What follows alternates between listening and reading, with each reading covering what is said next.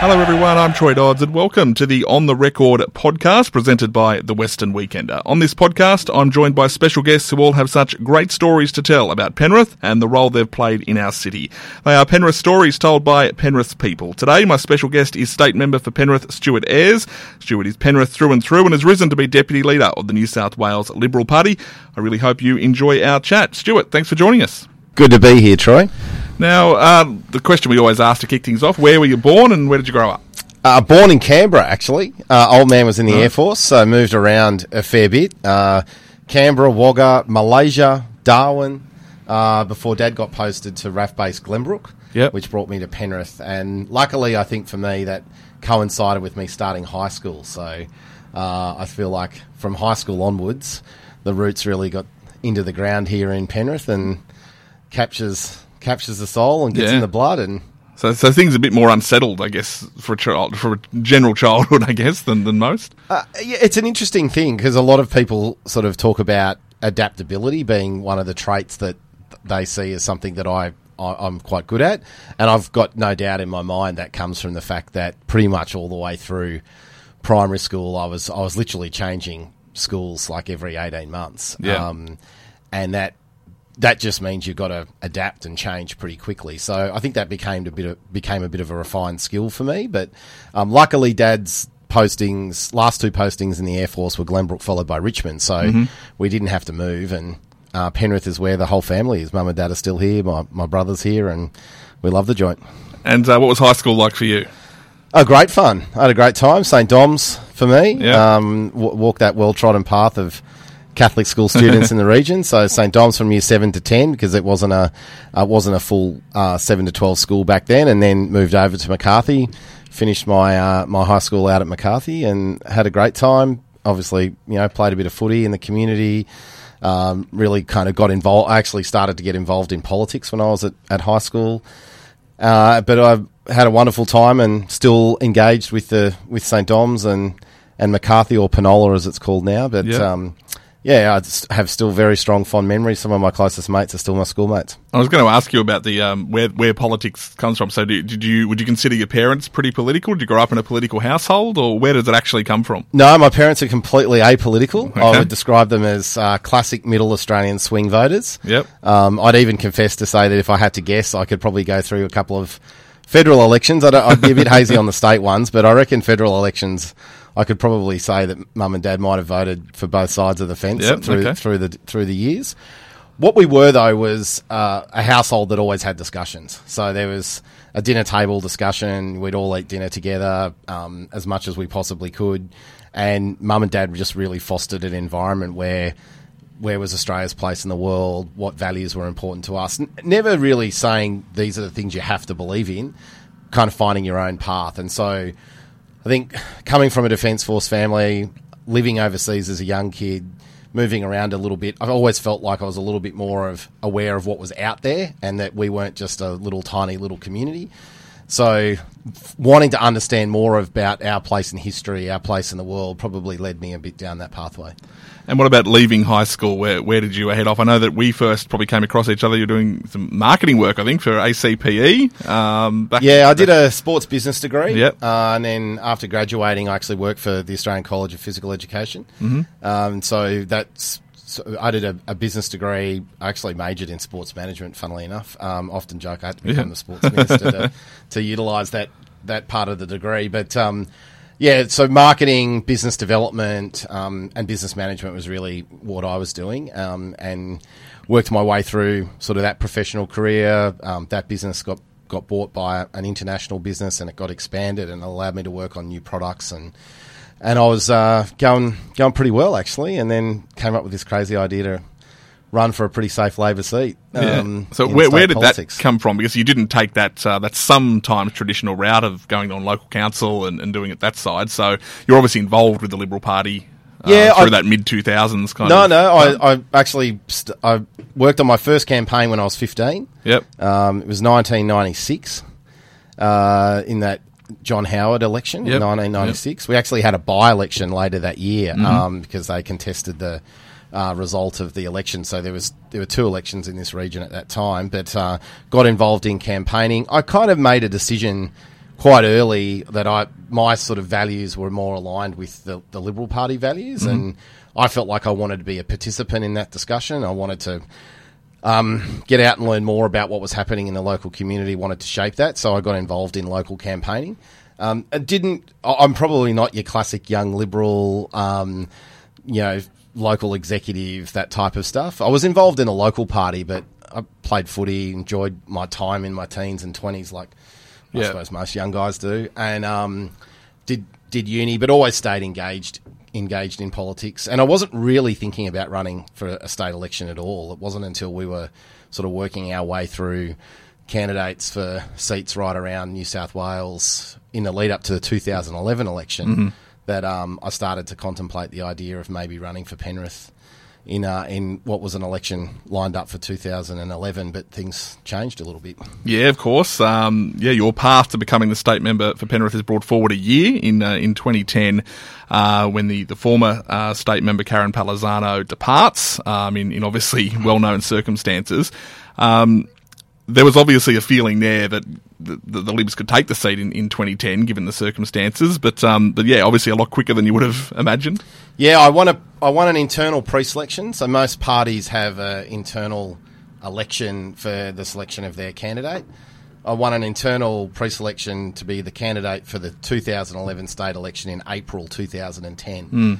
Uh, and then about 10 days after I'd been endorsed as our candidate, winning that pre-selection, Karyn Paluzzano stepped down from Parliament and by-election was called and six weeks later I walked into the Legislative Assembly. When I when I did my first day of campaigning, I didn't have I had two corflutes I'd actually got printed locally with just my name because we hadn't even had a photo taken.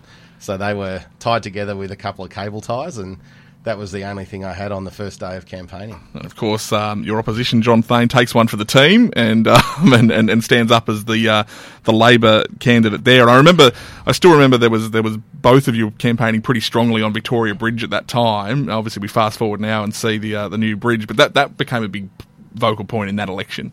Um, what was going to happen there?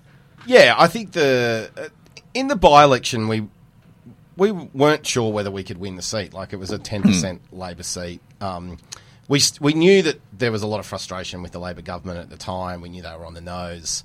Um, I think people were really starting to find out that Kevin Rudd probably wasn't the person they thought they'd voted for. Mm-hmm.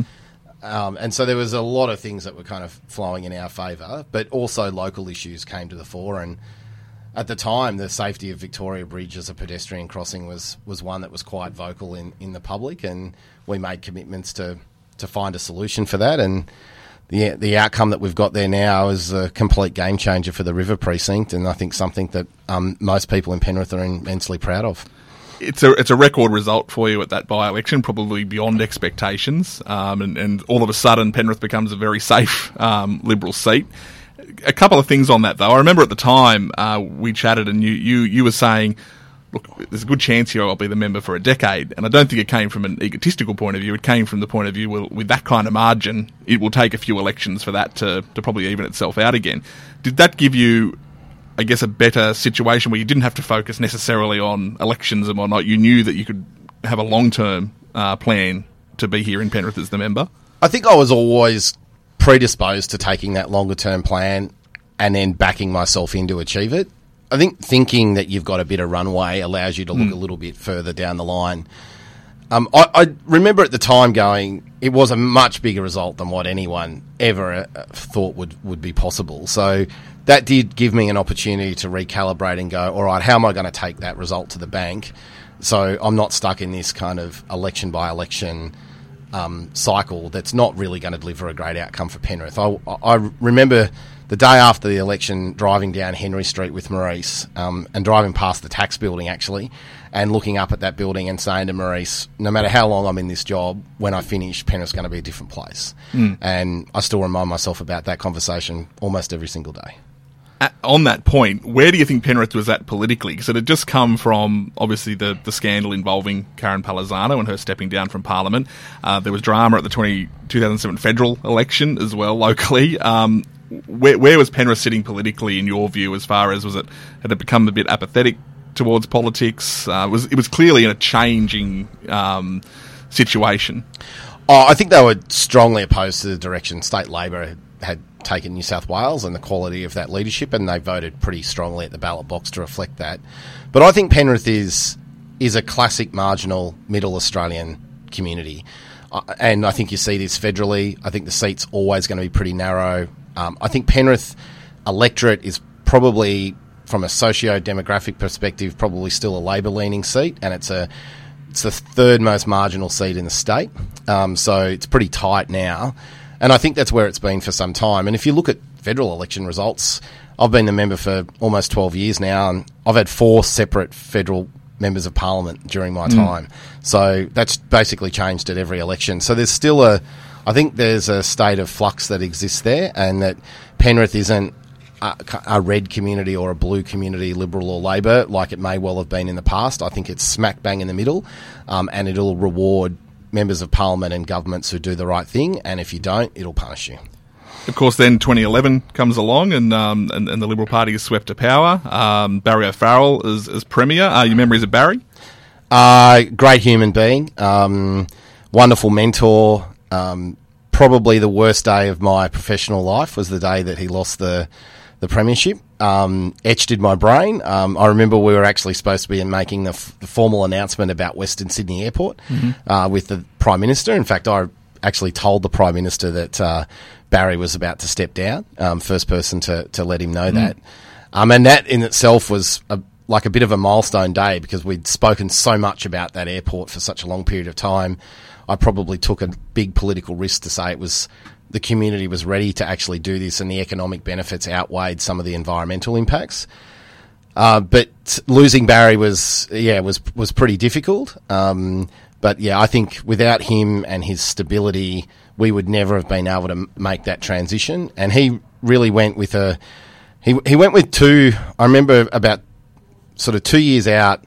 He started to use the phrase "start the change," and it was really about preparing the community. If you want this state to be different, you've got to be part of that change. And then when we ran in that election, we said we wanted to make New South Wales number one. Um, we just got sick of being last, and we thought with better leadership, we could make the state the best state in the country, and I think we've done that. And of course, in that term as well, you start grabbing some ministerial portfolio. portfolio uh, Minister for Fair Trading first. Yeah, I the first became. I was elected ridiculously young. I was Yeah. 29 when I got elected. The average age in Penrith at the time was 32, which I think is interesting Okay, in that yep. I was pretty close to the average age, so I was probably reflective of a change of behaviour.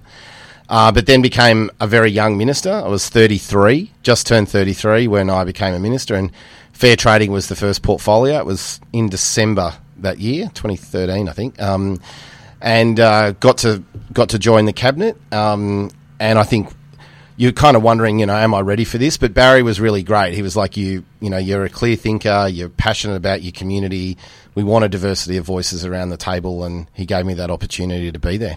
Of course, then you took on two pretty significant portfolios in sport and, and police, and that sport portfolio at that time was, was a pretty big portfolio to have because there were some pretty significant changes happening um, or being at least talked about in regards to sporting infrastructure and, and New South Wales bidding for big events and things like that again.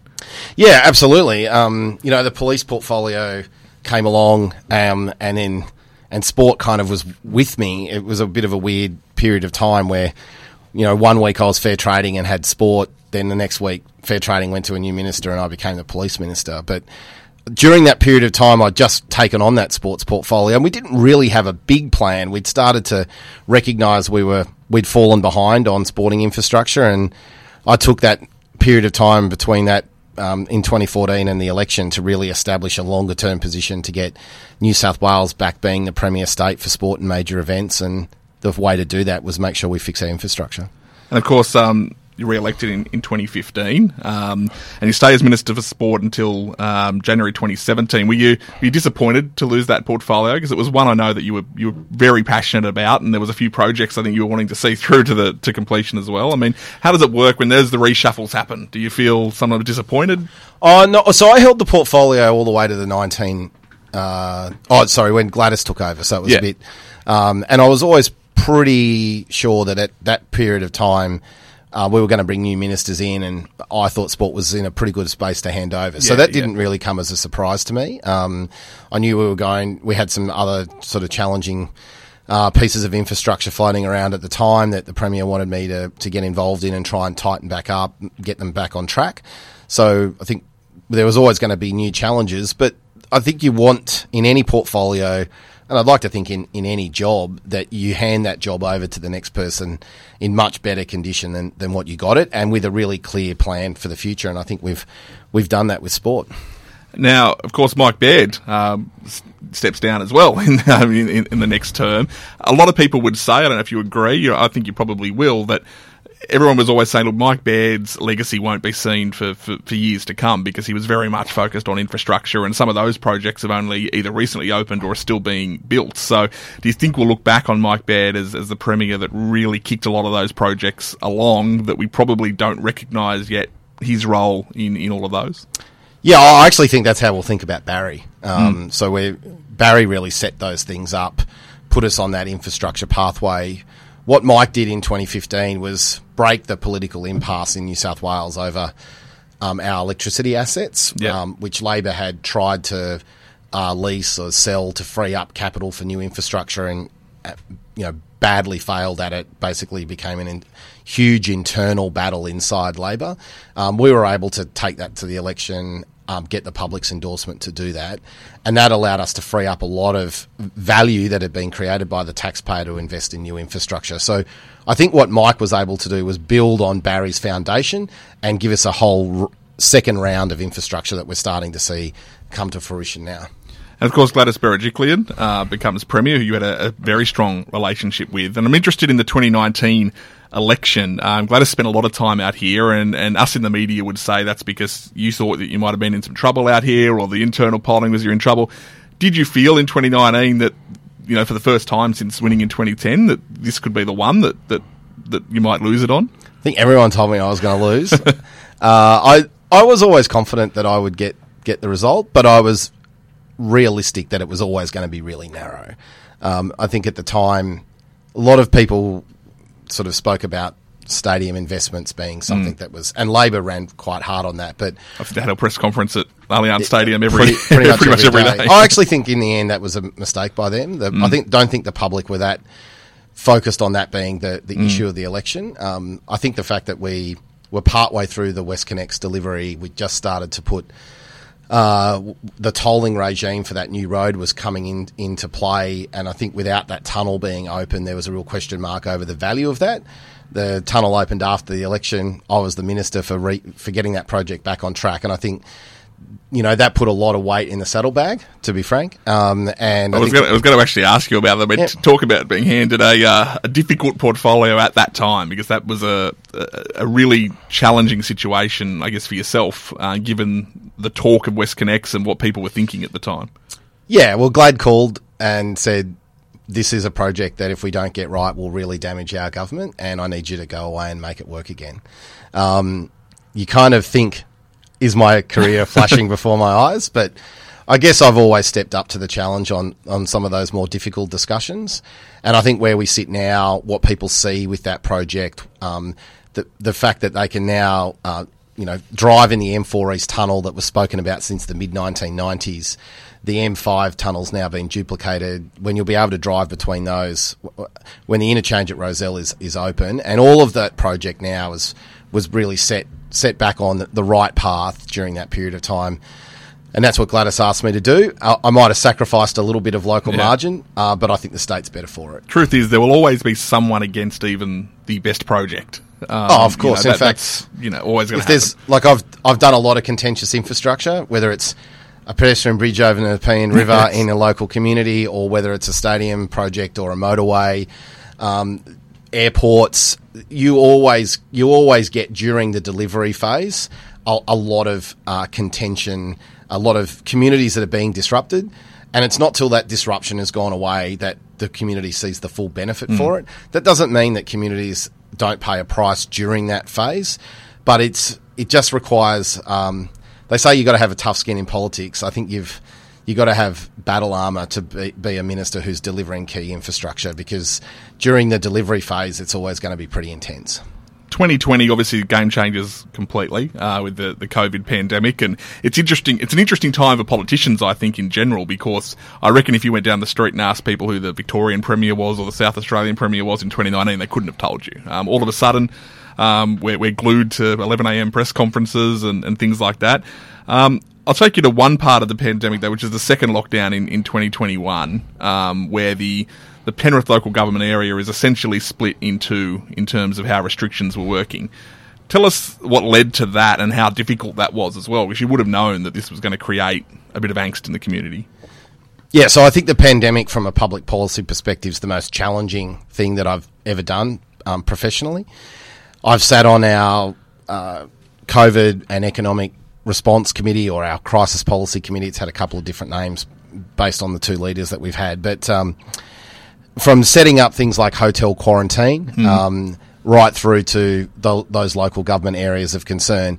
I, I, would say the local government areas of concern is the most difficult decision that I've ever been involved in. Um, probably the one decision that is goes against every like grain and fiber in my body. Um, but when you're sitting with someone like Dr. Kerry Chant, who's saying we have to take this action because these communities are being overrun by this virus, and if we don't take these localized and more targeted restrictions, uh, the whole community is is going to be impacted in a very very negative way. To sit around the table that takes the advice from probably the most esteemed public health official that we've seen in Australia in the last 50 years that then requires me to put more onerous restrictions on Western Sydney. Um, that decision has never ever sat comfortably with me, but I am um, very clear about the fact that that decision definitely allowed our response to COVID to be stronger. And over the long term, there's no doubt in my mind that it's kept it's got more people back in jobs faster, and it probably saved hundreds, if not thousands, of lives. A period of time where we became, I guess, obsessed with these daily numbers that, that were coming out as well. I'm guessing that was the same though for you. I mean, you're on the inside, but you'd be going to bed every night just going, geez, I hope these numbers are good tomorrow. Or, or were you getting insights the night before? How was that operating internally? Uh, yeah, well, we would get we would get the number like they were running from eight to eight. Yeah. You might recall. We tried to because there was a lot of the media got completely obsessed with with like yes. literally daily yeah. numbers, and so we had to put some structure. So, you know, you weren't commenting, you, you weren't press conferences weren't about you know what happened between eight p.m. and the time Gladys and mm. Kerry stood up at 11 o'clock or something like that. So we would know the night before what they were going to be. But I think in the early days, you, where you were trying to work out whether there was going to be a peak, you might have watched the numbers a little bit to try and spot mm. a bit of a trend. But I have to say, kind of the more I got into the daily grind of COVID, the less I was focused on on daily numbers. I knew that we were in an environment where this thing was going to build, and then it was about setting the conditions that minimised the peak and allowed for a faster recovery. You would have always known that we were going to get to the position we're at now, which is you know tens of thousands of cases, you know, potentially on any given day, but essentially living restriction free largely how difficult was it from a government point of view to go, well, we know when to, to pull those triggers because every single individual has different views on more and different personal opinions on what they feel their level of safety and risk can be. Uh, people were, would have been happy to just let it rip from the start. Other people wanted masks longer. You, you went through all of that process. Um, there was an issues before Christmas where, where masks suddenly came back for a little period. How difficult was it to balance that with public opinion, health advice, the realities of the economy as well?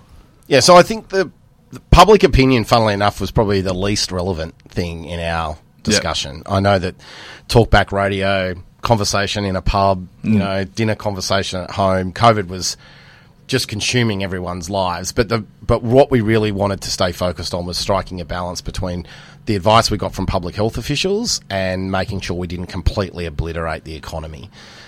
And that was the balance that we, we always tried to take. So there would be times when health would talk about trying to get to a um, like they would take want to take extreme positions, and we would say if you do that, we'll never be able to rebuild, or the economy will be completely cactus. So you would explain those types of things to you know people like Kerry, and there were times there where I was like in a meeting with her. I, I would see Kerry Chant more than I'd see Maurice. Yeah, yeah. Um, and be, so because from that point. Um, her her job is not is not to say, well, what's going to happen to the economy and jobs over here. Her job is purely That's this is the health reality. Yeah, that's exactly right. And so, um, and this is the job of of elected leaders is to mm. take the information that comes from the chief economist and the information that comes from the chief health officer and find a pathway and then explain that pathway to the mm. public. Now, we always defaulted to the side of health as our first port of call because the best way to protect the economy was to have a strong health response. And where we are now, you can live with the virus because of the the resilience that we've built into the community through things like vaccination rates, extra investment in hospitals, um, people being more aware. we the virus has gone through a few different phases, so it's now different to what it was when it was probably at its most extreme.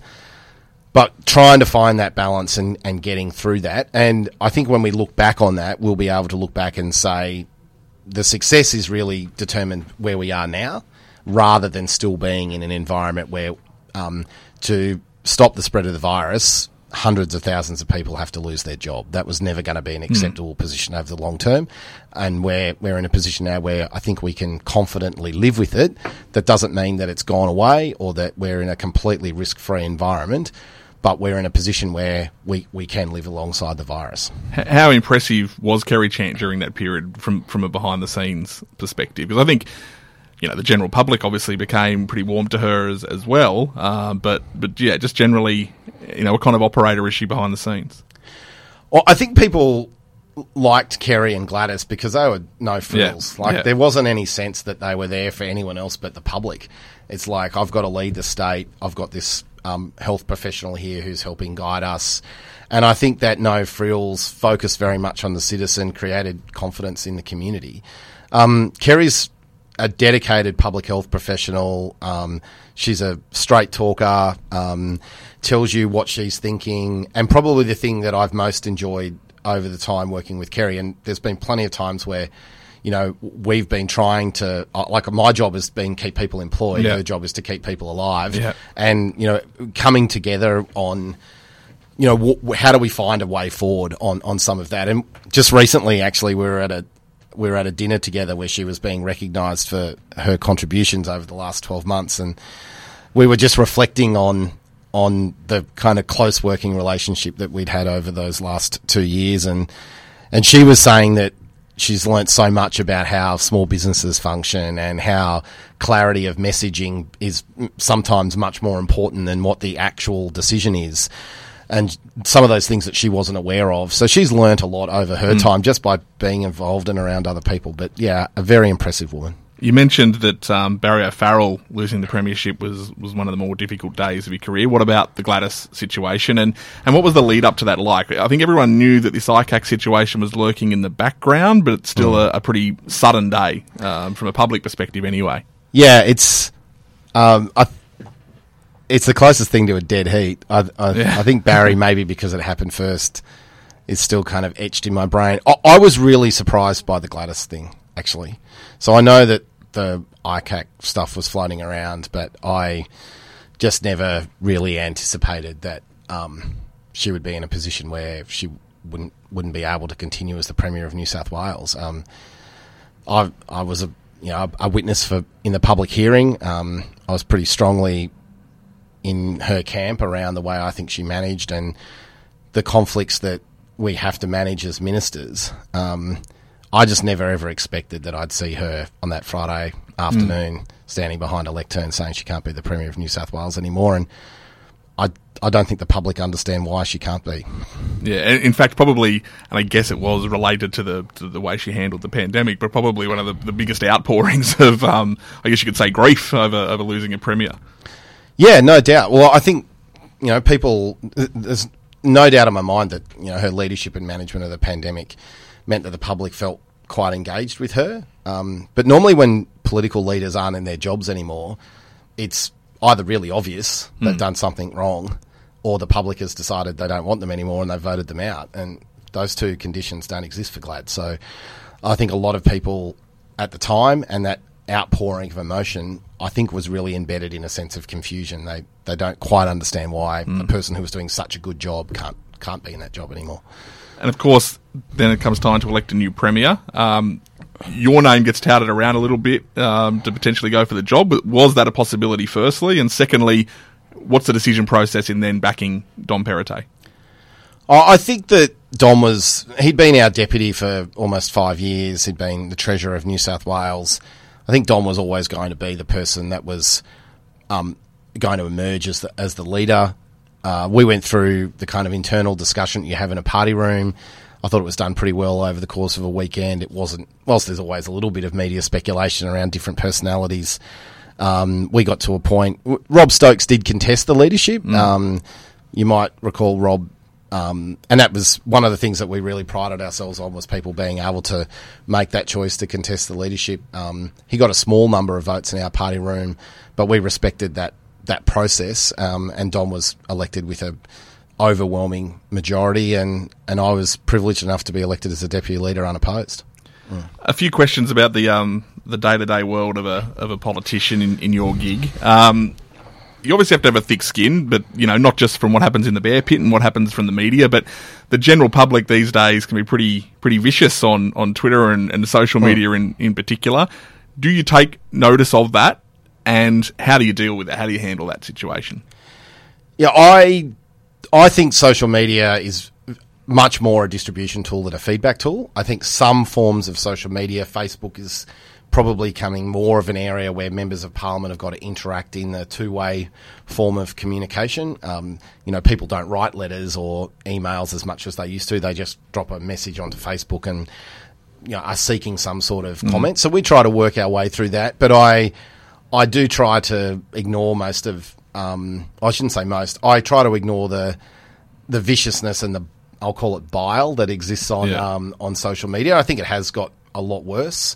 Um, I'm not too fussed about it personally. Um, I know what I've signed up for.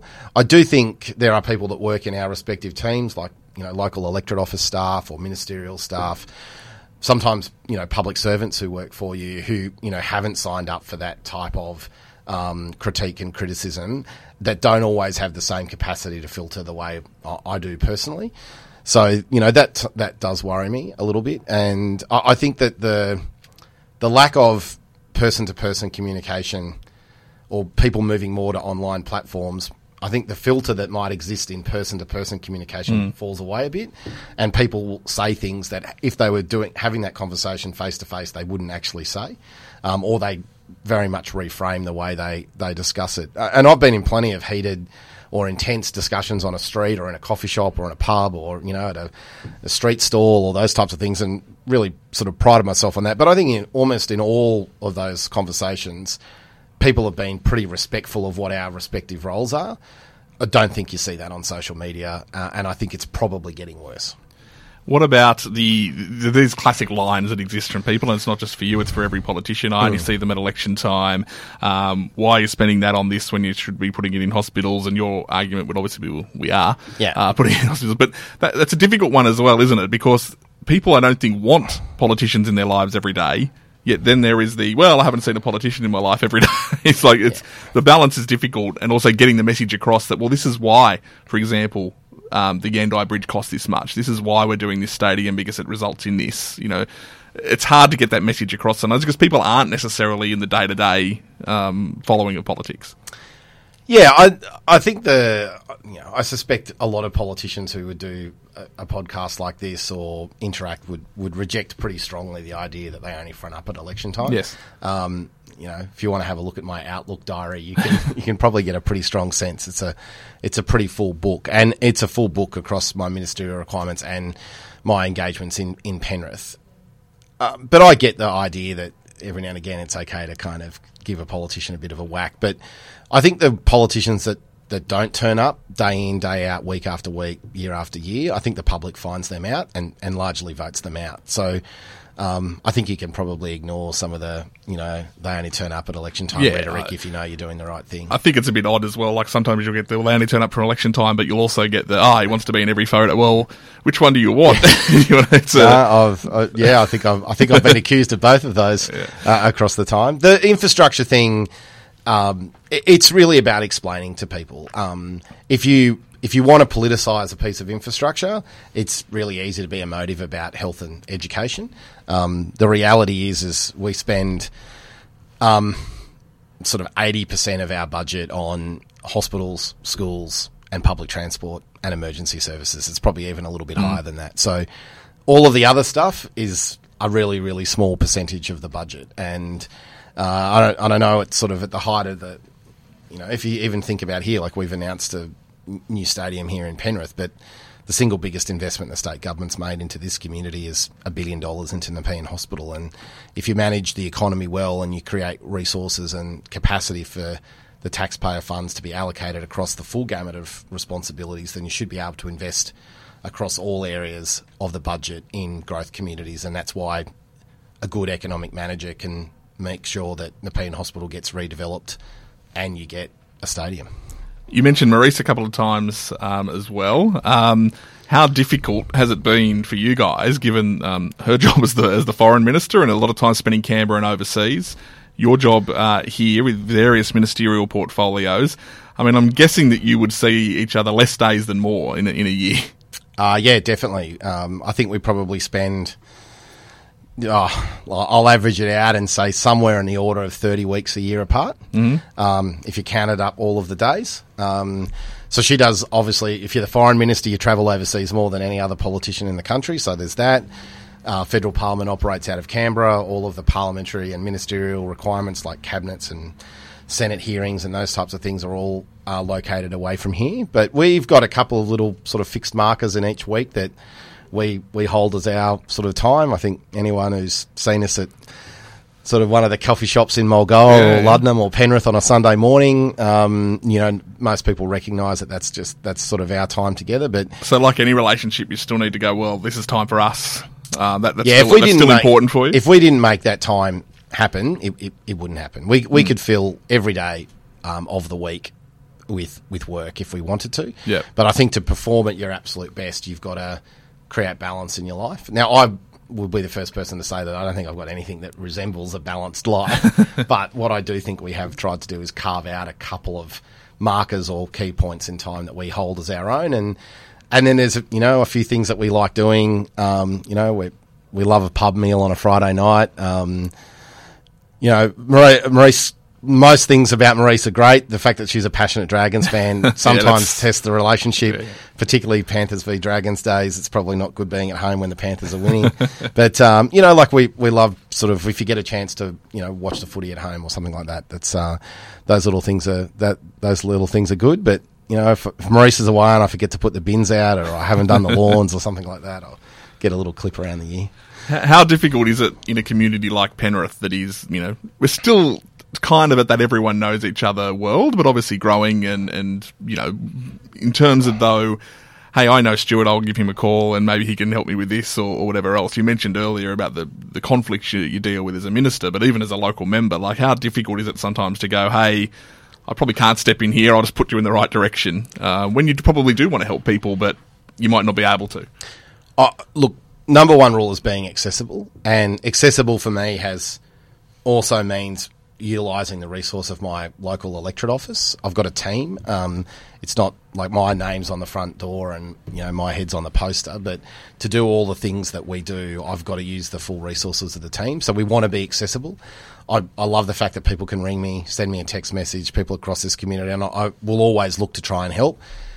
I won't test the law. Um, so if it's something that I don't have carriage of or it's not appropriate for me, you, you play a bit of traffic cop, you point people in the right direction, you connect them to the person that can help them. Um, but you, you want to be able to empower your community and educating them and showing them how to get things done is a big part of that. Last uh, general politics question. You are quite well known for no notes as far as speeches are concerned. And people notice that. People, I think, notice whenever a, a, politician or a business leader or whoever it is can get up and speak. Because that, I guess, shows that you kind of, A, you know your stuff, but B, you're, you're pretty passionate about it, that you can. Mm go for two minutes, five minutes, ten minutes, however long it is.